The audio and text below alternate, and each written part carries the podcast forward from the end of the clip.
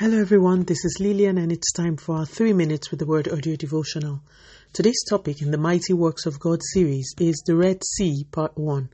And our anchor scripture is taken from the book of Exodus, chapter 14, verses 21 and 22. Then Moses stretched out his hand over the sea, and all that night the Lord drove the sea back with a strong east wind and turned it into dry land. The waters were divided, and the Israelites went through the sea on dry ground, with a wall of water on their right and on their left. I wish I could use the entire chapter of Exodus 14 as our anchor scripture. The account of Exodus 14 does not fail to amaze me every time I read it. Sadly, we have very limited time, so we must make do with just a few verses. Please take the time to read the entire chapter meditatively. Today, the mighty work of God we will be reflecting on is the parting of the Red Sea. Now, Israel had been in captivity for 430 years, and God had sent Moses as an instrument of deliverance. Moses had negotiated with Pharaoh, showing him various signs and wonders, and eventually, after an outbreak of death in Egypt, Pharaoh let the Israelites go. They had barely left Egypt when the presence of God led them into what looked like a jam. They came to a sea. On its own, this shouldn't have been a problem. But as they camped by the sea, they suddenly heard terrifying sounds coming from behind them. The Bible says they looked up and saw Pharaoh and his army charging towards them.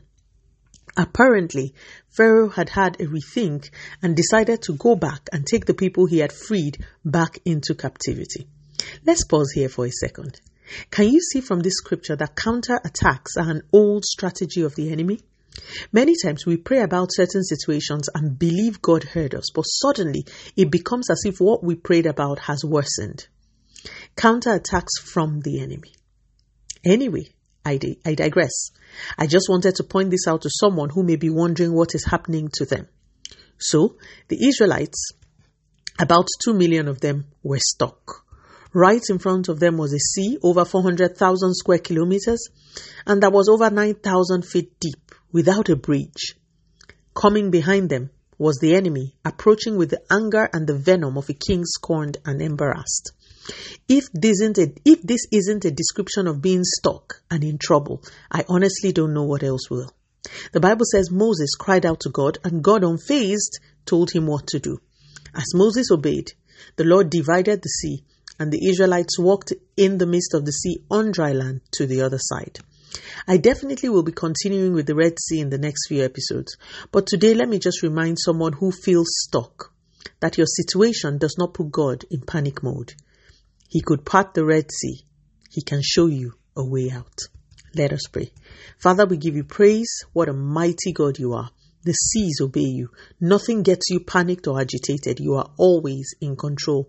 We just worship you and declare that we stand in awe of who you are.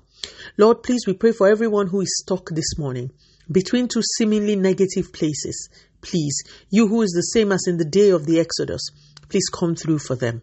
Continue to take all the glory, Almighty God. In Jesus' mighty name we have prayed. Speak to you again soon. If you were blessed, please drop me a line on audiodevotional at yahoo.com or on our website at www.3minutesaudiodevotional.com.